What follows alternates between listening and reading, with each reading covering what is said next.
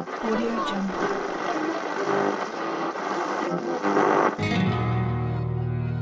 The Big Question Podcast with Chris MacIntosh.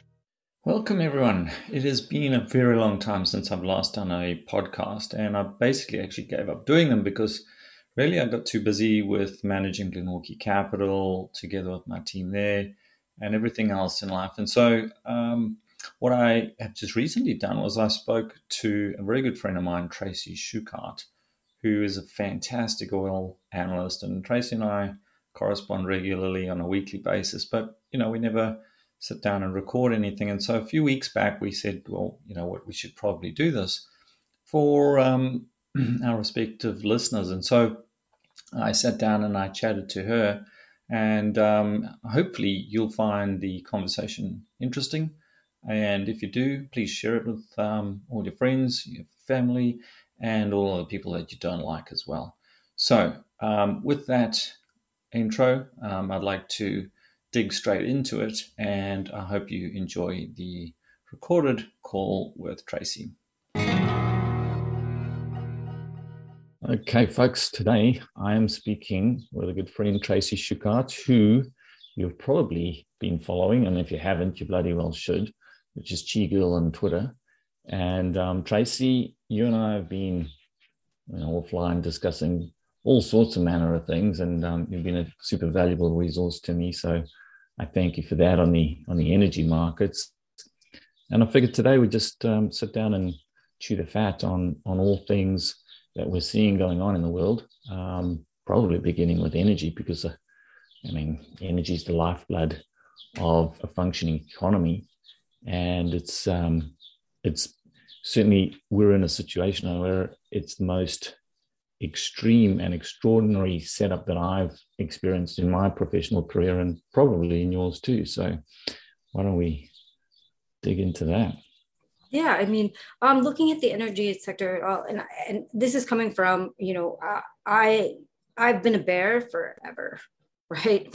And um, so you know, the switch kind of came for me, and in you know, 2020 after we saw that uh, you know energy prices went negative that was crazy but really what clicked for me was that we saw a different opec plus alliance and they were um, more consolidated than ever and more you know after that that initial scare um, so we kind of saw a switch there that was kind of a click. So i knew that we would see a lot more cooperation from them instead of everybody cheating and everything else. And then just the sheer fact that you know production dropped off a cliff you know you had to look at um, every country and know that production was not coming back you know anytime soon, you know, particularly if you look in the shale industry. I mean, we already had a lot of problems and issues going on in that industry. We were already seeing a ton of bankruptcies and uh, mergers and acquisitions, um, but that really, really took a toll on the industry. So, you know, I knew at that point kind of we were never going to see 13.9 million barrels again, which was basically the height in uh, 2019.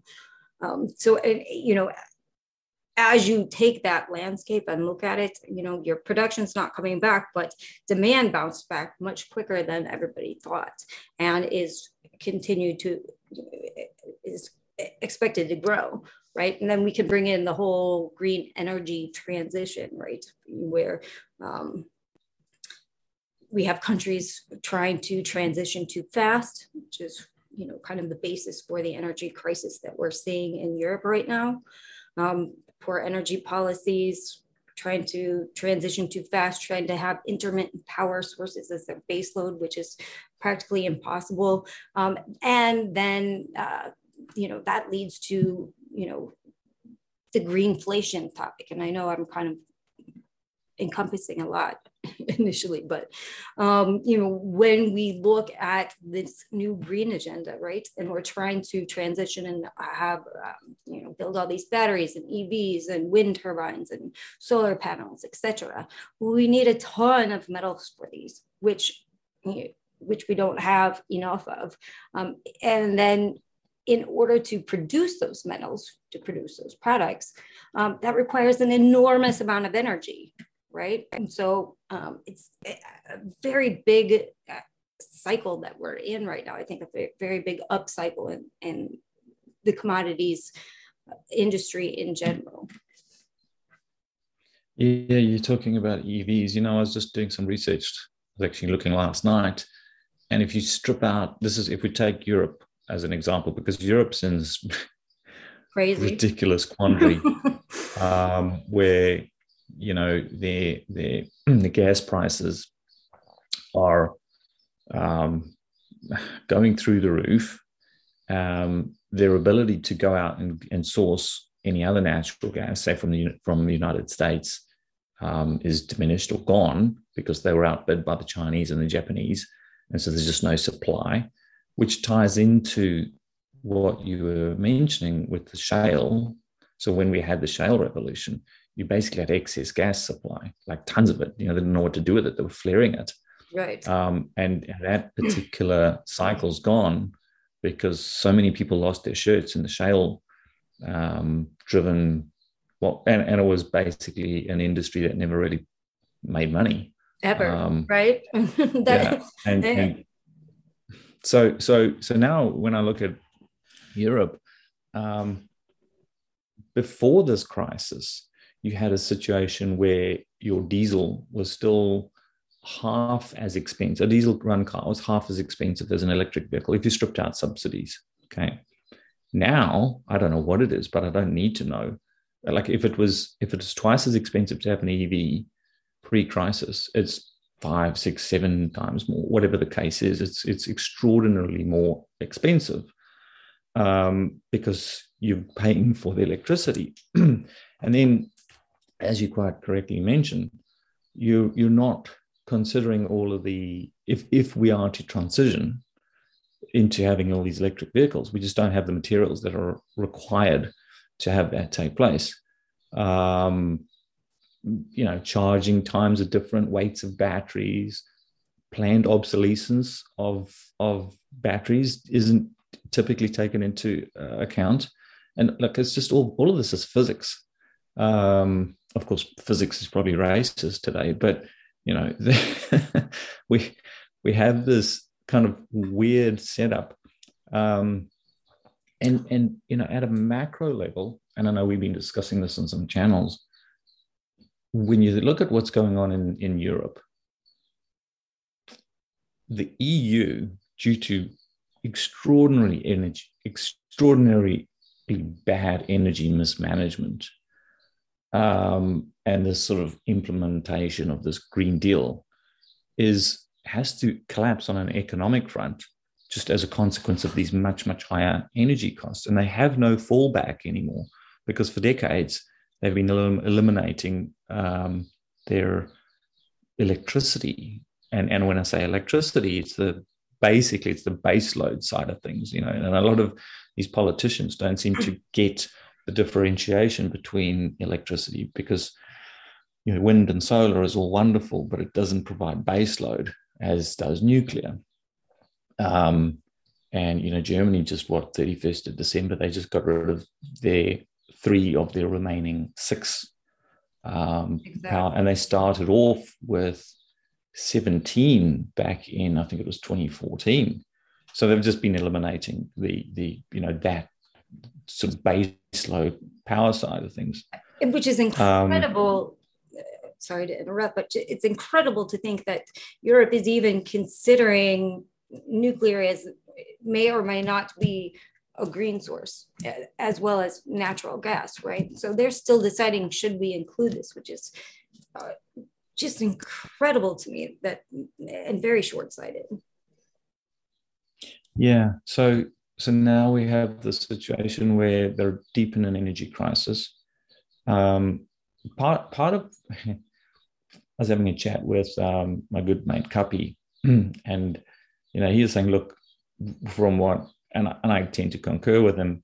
He's saying from what he can tell, it's like it looks like it's a premeditated sort of thing where if you really crush fossil fuels, you cause the rise in price and then it justifies the green, right? Because if you can go, oh well, oil's at 150 bucks a barrel, well, guess what? Green energy is so much more on a relative basis now practical. But that that discounts the understanding of how an economy functions and the fact that you need to build out a grid, which they have not done and they they cannot actually do. Nobody's going to do. Um, so so the only way that that takes place is also for those green metals, if you will, to also go up substantially in price, such that the economic incentive to go and mine them takes place. And then you've got this feedback loop where it's like, no, well, we don't want to mine them because mining's bad. That's part of the whole fossil fuel industry. Exactly. Right? Because if you're going to mine copper, you need, you need these giant diesel trucks. And then when you get copper out of the ground, you could put it in tankers that burn bunker fuel to move it. And so the whole thing just kind of falls apart. Um, but on what I was, what I've been looking at and going back through sort of historical periods was when you have something like this take place, extraordinary economic destruction, typically what politicians do in order to justify um, their own existence um, is they will, in this instance, I can see them turning around and saying, well, look, this is a proof that fossil fuels is, is a bad thing. Look at how they're price gouging us. And we're seeing a lot of that coming through. And their response, of course, to it is price controls, which is going to have the exact opposite effect of what, what one would want because it's just going to increase actual prices because it limits the, um, the supply. Because who wants to come in and operate in a market where your, your upside is capped and your OPEX is, is rising? It doesn't make any sense. So, you know, we know what the results of that are. Um, but what what you what you often see, especially with totalitarian regimes, and certainly the European Union is one, um, is warmongering. And you know, w- when Kazakhstan hit, I first looked at it and I was like, oh yeah, energy prices rising. And I started looking more deeply into it. And um, I'm not convinced that that's necessarily the case. I don't know for sure. But the fact that you're seeing a lot of this war rhetoric coming out on multiple fronts now um, ties in extraordinarily well with this entire energy crisis and, and economic crisis that we're seeing. Um, and there's a there's a good friend of mine who who runs a, um, a political risk consulting firm, um, and he and he's always made a comment. He said, you know, wars happen when people want them to happen. They almost never happen for the reasons that you're told they happen. Um, and and then if we tie that in, it's like I've never ever seen a war that's bad for energy prices. that is a fact. So, so, so you know, we have we have this kind of um, extraordinary setup. Um, but let's let's talk about base metals because on the energy side of things, I think we we certainly concur we've got shale that's probably not coming back, not to the extent that it did sort of what that 2013 through 19 period was really a good sort of run for it. So many bond holders, because it was all debt financed and they all lost their shares. And so coming back, trying to, Wall Street's not going to be able to replay that game nobody's nobody wants to come back either i you know the banks don't even want to you know fund that because they have to uh, satiate their investors via this whole ESG uh, mantra. So you know you're just not going to see see you know the banks got burned the first shale uh, the first shale run. Then you had private equity got burned the second shale run, and so really there's nobody left right now. the only the only uh, the only thing that I could see it potentially working is if they created some sort of ETF um, and they tied it in with carbon, with it, with like some sort of carbon emission trading scheme or some bullshit like that. How they managed to pull that off would be like difficult, but given the, the ridiculous things that we've seen, I'm like, well, that could actually happen. I, I, mean, I just don't see shale regardless coming out. I just, they're not going to get funding. And, you know, if you look at what the Biden administration is doing, you know, at the same time, he's saying, I want lower oil prices. He's putting um, price controls and caps on, say, methane emissions, right? That's his next big thing because the Build Back Better bill that was full of uh, a lot of restrictions obviously is not happening or you know is facing uh, issues right now and can't be passed so he's decided to just go in and do it by executive order what's new um, um, and so, you know, all of those things are hindrance and they're costly for uh, oil and gas companies. So it doesn't give them much incentive to produce more, right? If they're making more money per barrel producing less, and they're going to be charged if they produce more, then, you know, yeah. there's a reason to kind of, you know, keep a cap on it. Yeah. Yeah. And then, of course, we've got in in the sort of corporate institutional bracket, your Vanguard, your BlackRocks, all putting a lot of pressure on the whole fossil fuel side of things, um, pulling back, and um, you know what we're seeing is there's still capital, from what I can tell, flowing into the sort of you know larger entities, but there's very little. Like if if you take the sort of tail end of of oil. It's like it's offshore exploration and mm-hmm. drilling, and that is decimated. I mean, it's just it's it's it's been a bloodbath, um, which is fantastic hunting grounds in in my humble opinion. Um, but so you know, and that's where the stuff has normally come from. And, and we're just not seeing there's certainly there's no institutional capital going into that from Western led institutions. Um, and so it's really leaving that entire space wide open for the Chinese and the Russians. Um, absolutely. I mean, all the new projects right now are gorging at it um, and picking it up for cents on the dollar. Yeah, I mean, all the new projects right now, offshore projects, are really in Africa and South America and primarily funded by the Chinese. Yeah. Yeah. So we're seeing that entire shift taking place. Um, and then if we look at the alternatives, shall we say, base metals, um, ordinarily you could look at base metals as an economic driver, and and it's it's hard to make a judgment for a um, shall we say economic growth. You could maybe make that call from the emerging markets a little bit, but certainly in the developed world markets, it's it's you know we're in for tough times. Um, but what's interesting is just the the the lack of supply that um, that exists in that space. Again you know if you look at the previous kind of commodity bull market it ran through till sort of tail end 2013-ish um, and we it hasn't been good times ever since. Um, and so and ordinarily as you kind of start seeing um, the supply diminishing and the demand coming back, you start seeing exploration kick in, you start seeing funding start coming through. The majors, you know, may, they may start picking up some of the um, smaller companies in M&A transactions, and we're just not seeing a lot of that transpiring at all, and yet the prices can keep sort of creeping higher and higher.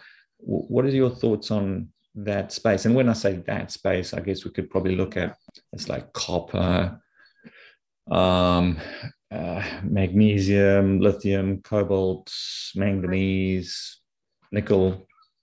I, I mean, if we look at that space, first of all, they have the same capex problem that the oil industry suffers from, right? So they've had seven years of um, no growth in, in capex, right? It dropped right off in uh, 2013 and never, you know, it's gone up and down a little bit, but ne- never gained uh, the the amount that was pre uh, 2013. So they suffer from the same crisis as that. And then if you're looking forward to, um, you know, say uh, just demand in general, you know, I think that they were talking about like in order to have enough lithium for what countries say their EV goals are by 2030, um, you know, taking Greenbushes, say in Australia, which is one of the largest lithium mines there, basically we need 20 more of those.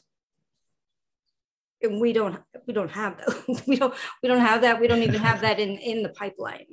whatsoever. No.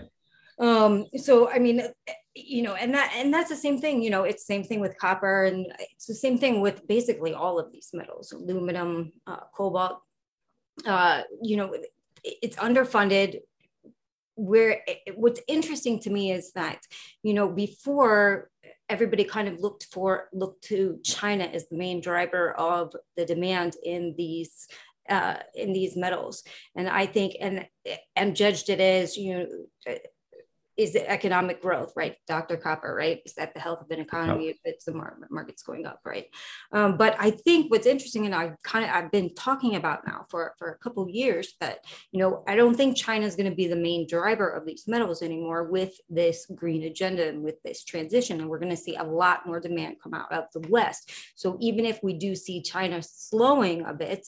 Um, I don't think that's going to impact demand as much as it would have in the past. Um, and what's interesting, um, and on another note, what's interesting is I was just looking at, uh, you know, what happens to metals when Fed funds raise rates. Basically, you know, just raising rates, um, they rise, right? With it, like within the looking forward 12 month period, um, they rise by about 30% if you uh, take an average of um, all the last hiking cycles, um, which is also very, very interesting. Um, so we're kind of headed into perhaps a hiking cycle now. You know, I could, I, you know, I'm a kind of one and done on that one, but but if if the Fed raises rates as much as the market is saying that they're going to raise rates, it does happen to be very bullish for for metals, copper in particular. Yeah, it's your classic stagflation, right? Because when when you understand that in the commodity space, it's a debt-driven market, right? You think about an oil rig, go and put an oil rig out there, like no expensive. Um, and so much of that entire industry is debt financed. Um, and it's debt financed based on a longevity cycle. So, like you might say, okay, we're going to go out and we're going to do X, Y, Z, and it's going to take us, let's just say, five years or seven years before we actually get the actual production stream online. Like this, if you're kind of were to go on, say, a mine. And so you need to you need to amortize out what you think it's going to look like over that time frame. And so if interest rates are rising, you you know you could have rates go up one percent, but you're gonna if if there's as soon as you move into a market environment where the market anticipates ever higher rates, it's not your base rate that people are looking at in these long time frame markets what they're looking at is what it's likely to be in five, six, seven years' time. And they then begin pricing that in. And what it does is it eliminates a lot of projects, which would otherwise be economical based on current market data. So you might say, okay, copper price is X, interest rates are Y. Let's work it out. Yes, that's profitable. But what you're doing is you're saying, ah, but hang on, rates are rising. So yes, they're X, but we think they're going to be X plus 4% or whatever the case might be over this time frame. And hence our Y variable changes such that we need a copper price that is Y times three. Right. Or something, you know, so so then you go, okay, we're not doing it. It's too risky for us because we need to make sure that our bondholders can be paid out and we can keep this thing alive and everything else. And so you kind of move into the cycle. And then constriction and supply then feeds into a situation where um, there's less supply, higher prices, and as the prices go up, typically you're you've got this environment where you've, you've got inflationary pressures, and then the Fed or the ECB or whoever the central bank is are trying to contain those, so they're they hike rates even more. Exactly. And so you, you know, then you're sitting there, oh, we, we thought it was y plus four, it's now y plus five. And so you can really get this, this real squeeze in a market, which is trying to price probabilities out over a cost curve that's that's multi-year in, in, in nature. And what we we've always had that, but we've never had it to the extent and the extremes that we have it today, as a consequence of the green agenda, as a consequence of global shutdowns, supply chains breaking down, and all these other fun things that that um, have been taking place. Um, and so, one of the things that we've been focused on, and I know um, you've been tweeting a bunch about it as well, is how this all feeds through into food production and um, and cost of food. Absolutely. Which, given that you're in um, uh, the, the, sort of uh, gentler version of North Korea at the moment, where where there's there's um, the mandates to um, to halt all trucking coming in from truckers that are not vaccinated. Um, I just saw a video last night with a trucker, and then I followed that up and I spent some time. I don't know for sure, and maybe you can help me on this, but it seems that basic numbers that it looks like right now are that roughly 50% of those truckers are unvaccinated. Correct. And of the fruit and vegetables, roughly 90% of that supply comes from the United States. Correct. So what you're looking at is possibly 30, 40% of supply being shut off overnight. Um, what are your numbers looking at? Completely. What, what's is that? Yep, that's correct. That's exactly. I mean, I've been tweeting about it. I've been writing about it as well. But um, you know, and that's just uh, fruits and vegetables. You know, in Canada during the winter, right? Um, but you know, that extends to it's not just food, right? It's also automobile parts. It's also um, oil and gas to some extent that's trucked. Um, not all of it, but you know there is still oil and gas that's trucked over the border um, that includes um, any building materials right? Lumber prices we just saw incredible rebound right from uh, you know we yeah. were at 1800 fell to 500 now we're back to i think 11 or 1200 right? And us gets most of its lumber from Canada, from British Columbia. So um, that's going to add fuel to the fire um, in that industry. I mean, it's going to, you know, it, affects more than just food, and it's incredibly self-induced like the, you know there is no reason for two yeah. years truck drivers were considered essential drivers and they didn't have any restrictions and um, suddenly they have restrictions at the oddest time when we are seeing most a lot of the world kind of you know backtrack on uh, or let's say UK for example today um, you know got rid of all mm. or is getting rid of all the restrictions so it's very interesting time that um, suddenly two years within this you're going to decide to stop industry over vaccines it's fascinating to watch because you're seeing completely opposite trajectories being taken. You know, Mexico dropped all of their restrictions um, at the same time as Germany and Austria and Italy ramped up their restrictions. Um, Canada, as you know, is going complete full retard. Um, yes. Australia, um, same sort of thing.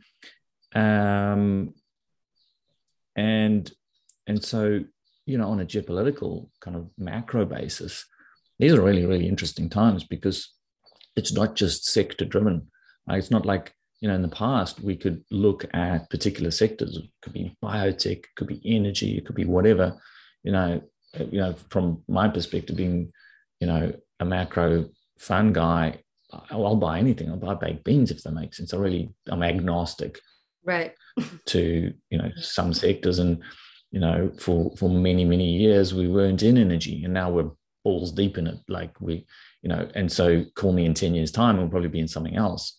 But what I've never had before is kind of this, this geographical dispersion taking place that's just so extreme.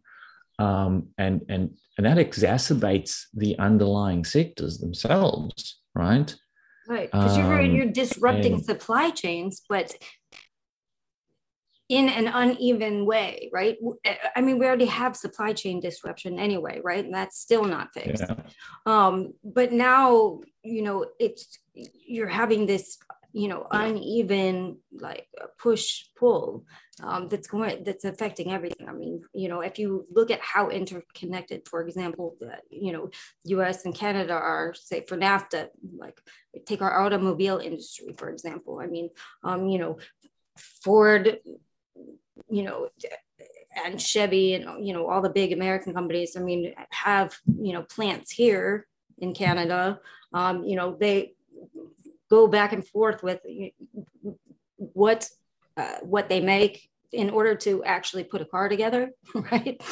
Um, I mean, there's mm. parts of going back and forth ever everywhere. Um, you know, same with Mexico, but um, I mean, it's. I think we're in for. I, trade in in North America is going to um, I think start suffering kind of some of the crisis that we're seeing in Europe right now. But I don't think North America, I mean, is immune to the energy crisis or uh, supply chain crisis within the continent. Well, it would be less susceptible, I guess, if domestically and internally you didn't have the same pressures of breakdowns in supply chain. So, you know, if you look at the restrictions just within the United States, you know, each and every state is quite different. Right. And so moving goods and services around in New York now is vastly different to doing so in Texas or in Florida. And you're seeing that. So it's it's almost like we can't even take these what we previously looked at as countries and say, okay, that's doing X, and there's and we can right we can map out and go, okay, they've got this and this and this and this, and the supply chains are broken in these different parts here. And where else could they source this? And we started doing this back in sort of March of last of 2020 when we started seeing the shutdowns. And I immediately started, I got a whiteboard here and I started mapping out the world and going, okay, where are the supply chains for what goods and services? How are they going to likely be impacted and what are the second third fourth order consequences? And you can you know trying to just get an understanding of what that looked like. And at the time we were looking at geographic countries and then right. looking at trade agreements right? And you could say oh canada you, and at the time you could have said you know what? North america is fine pretty much. Right. Largely okay? Fairly self-sufficient in energy. I mean just food uh, navigable rivers, the whole lot. It's like they're pretty much okay. Europe is a little bit more difficult. Um, Asia's, you know, so you could look at that. And now what we've moved into is within each country, you've got the splintering and factioning. Right. And so in the United States, you're almost now redrawing all of that and going, oh, I mean, I've literally been doing it with some friends. We were sitting and saying, okay, let's play the theoretical game and say, the US splinters into two or three different, it doesn't have to be countries or just economic structures. Right. You know, um, you know, Texas, Florida, Tennessee, Idaho, like, you know, the, the, basically the red states, you know, what do they have? What, and because the likelihood is that they're going to be more free to trade with one another on state uh, state lines and so on and so forth and and it's you know it's just it's incredibly disruptive um, to to everything. Um, but yeah, so when you and and you know the world that we built is one whereby just in time inventory has has been the standard. Um, the idea that just because you might be able to grow pears um, you might you not. Get them anytime. you can get them from Canada or from somewhere else, and they can do it cheaper. So let's right. just let them do it. Um, and now that's all just getting chucked up in the air. So I think there's certainly going to be a massive drive towards more self-sustainability, just as a pure economic uh, reality of what has to take place. Um, but you know, if you're going to go get tribal on it, what it means is not just production, supply, and and re rebuilding of alliances. Um, it's also the protection of those goods and services. Um, and so all of those things, when I look through all of that, it's quite deflationary on certain aspects of the market, but it's extraordinarily inflationary on others. And so often people say, you know, are we are we in for deflation or inflation? And I'm like, yes. exactly. I mean, stagflation. Because I think you're, you're going to have persistent pressure in the commodities markets, no matter what the Fed does. You know, I don't care if they're hiking and they're, you know, that's supposed to create deflation because um, there's a ton of deflationistas all over Twitter, as you well know. But my argument is, you know, the commodities industry is um, you're going to see persistent inflation there. So we're going to, you know, hit a stagflationary area area, right? And if we look back into, say, the 1970s, the last time we really saw stagflation, um, you know, energy did extremely well. Uh, metals did extremely well. So you saw commodities do extremely well. I mean, if you call very high prices extreme, but those industries mm. did extremely well um, if you're investing in those industries. Um, and so I, you know, I think that's that's where we are. I, I think that the Fed is behind the curve as usual. And no matter what they do at this point, they are not going to stave off inflation in the areas that they really need to be focusing on.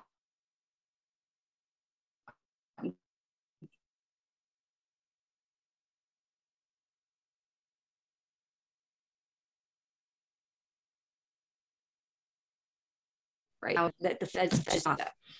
So, what do you, if we break down, we've got fossil fuel energy side of things, we've got the so we call it renewables, alternative energy space, which is your base metals.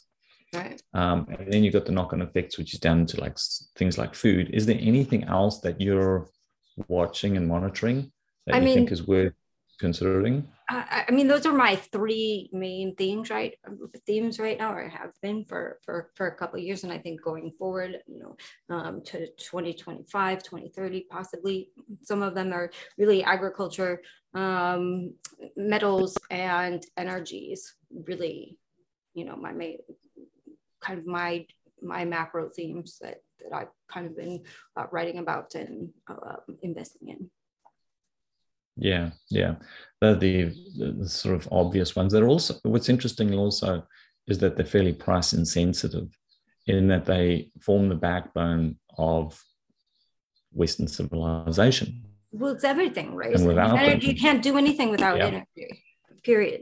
So, um, you know, and you could take that i mean you know you could take just the rise in energy prices and energy prices and pretty much um, just use that as a basis for um, any and you know any of your investments um, you know if, if you're looking at you know anything energy intensive or mm. um, you know i mean you can play it so many ways right? It doesn't have to necessarily be with metals and and agriculture. I mean um, it affects all, all businesses right? So your top of the line usually for a company is your energy costs right? Aside from your workforce yeah, I mean, I think it it it, it drives all the way through into. You know, I was, I was having a chat with a client who, um, he's over in California and he's got a chain of um, dealerships that sell secondhand motor cars. And we were, that industry you know, he's basically crazy. He's well, you know, what's interesting for him is like he said, his business is, is a way better business than manufacturing because he can he can throttle up and down um, much more easily. Like his so his opex, he can actually move as he needs to, right? So he, right. you know, yes, he's got he's kind of his fixed costs are are his leases on on particular lots, right? Um, but then he can roll those and he can kind of move. He's got some flexibility within it, but really in terms of the um, the demand and supply, he's got some flexibility to move and he can adjust his prices like that. Right. Whereas if you think about a manufacturer, like let's say your VW, like you've got all these huge fixed costs um, and you're trying to project out demand. And it's like, who can figure out what demand's going to be when you've got all these governments that are putting in all sorts of restrictions or like like if you if you make a diesel car will it even be allowed? You know? right. Or yeah. you know we're, we're going to make this many evs are they even going to sell? Is there a market for it? I mean yeah. i mean if you, you, you got to look at what your market is. I mean you know if you look at some place like the united states right?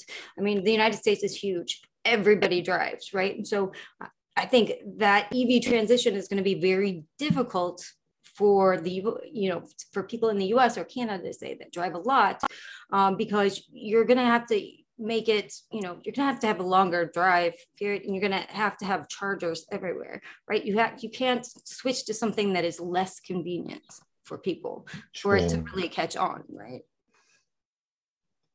or or and that's where the governments will often try and put in incentives or punishments to try and and you know nudge people in the direction that they want them to but all of that is stagflationary right? Because it's not market forces that are driving it.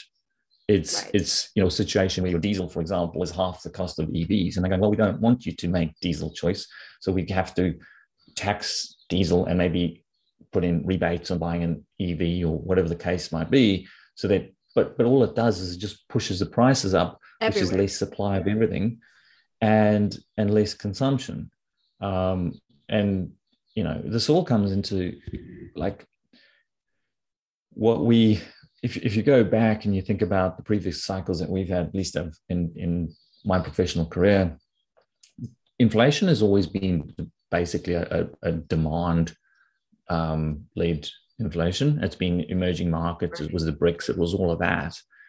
Um, and so there's this, you know, sort of misunderstanding, or at least not a um, not an ability to kind of think the possibilities through at the moment where people are going well we're not getting that level of demand. Like china looks like it's not necessarily coming through with the demand. It's not growing.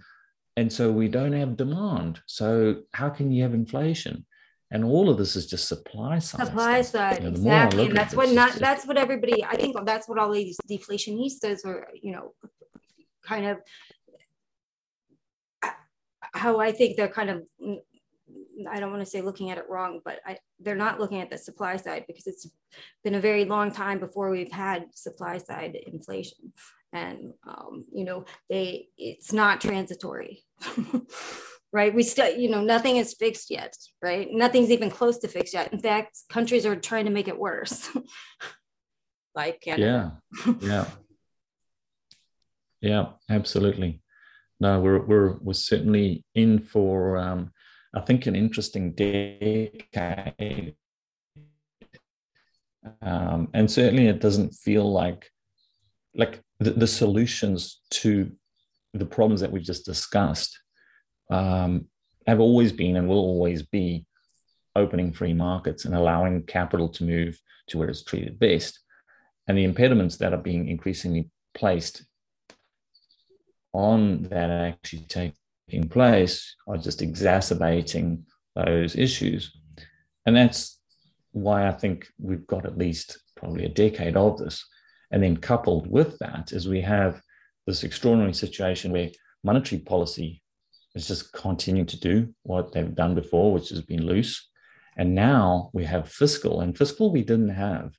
And now we've got a lot of fiscal, which is all along this Green Deal stuff and and that's going to have um, it's going to have an impact on the base metal side of things. But I think it's also going to exacerbate and accelerate that geopolitical shift that we we yeah. alluded to, whereby certain countries are going to go, you know what, this we're not playing that game.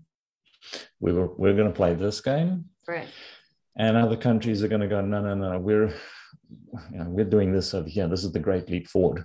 And everyone's going to you know follow right and we're already seeing that right you know we have like you know china regardless of what they say you know watch what they do right they yeah. you know they just increased their coal production and consumption this year 10 almost tenfold 250 uh, mt right? That's a lot for a year in 2021. Um, and then you have Russia too, who's, you know, like Green New Deal. Okay, we'll stick with oil and gas. Let's drill some more in the Arctic, right?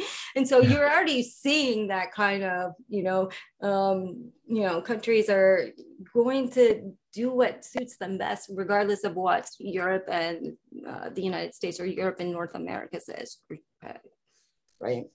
hundred percent, hundred percent.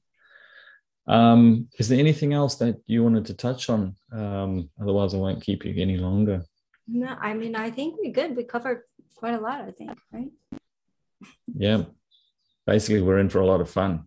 we're in for a lot of fun. I think, you know, there's a lot of opportunity there. I mean, it sounds grim, but, you know, if you're in the markets, um, there's a lot of opportunity, probably, um, you know, the most we've seen in a in a very long while.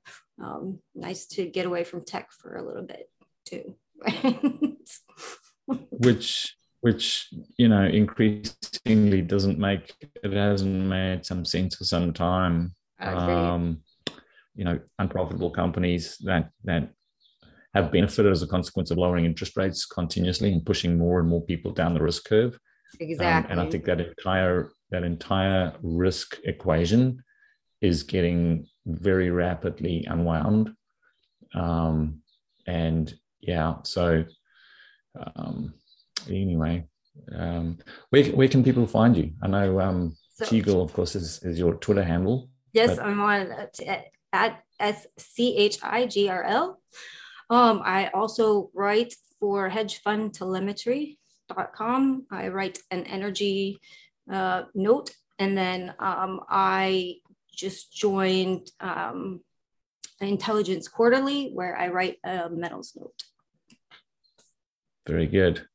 Well, I, I strongly encourage anyone listening to check out Chigirl's Tracy's wonderful material. It's it's excellent. Um, it, she really digs in like deep into um, all of the numbers and, and gets the sort of granular data, which is is, is definitely a go to for us.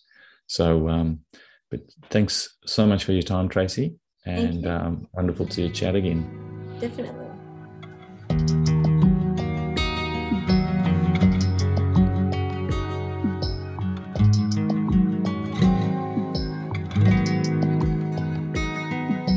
Thanks for listening to the show.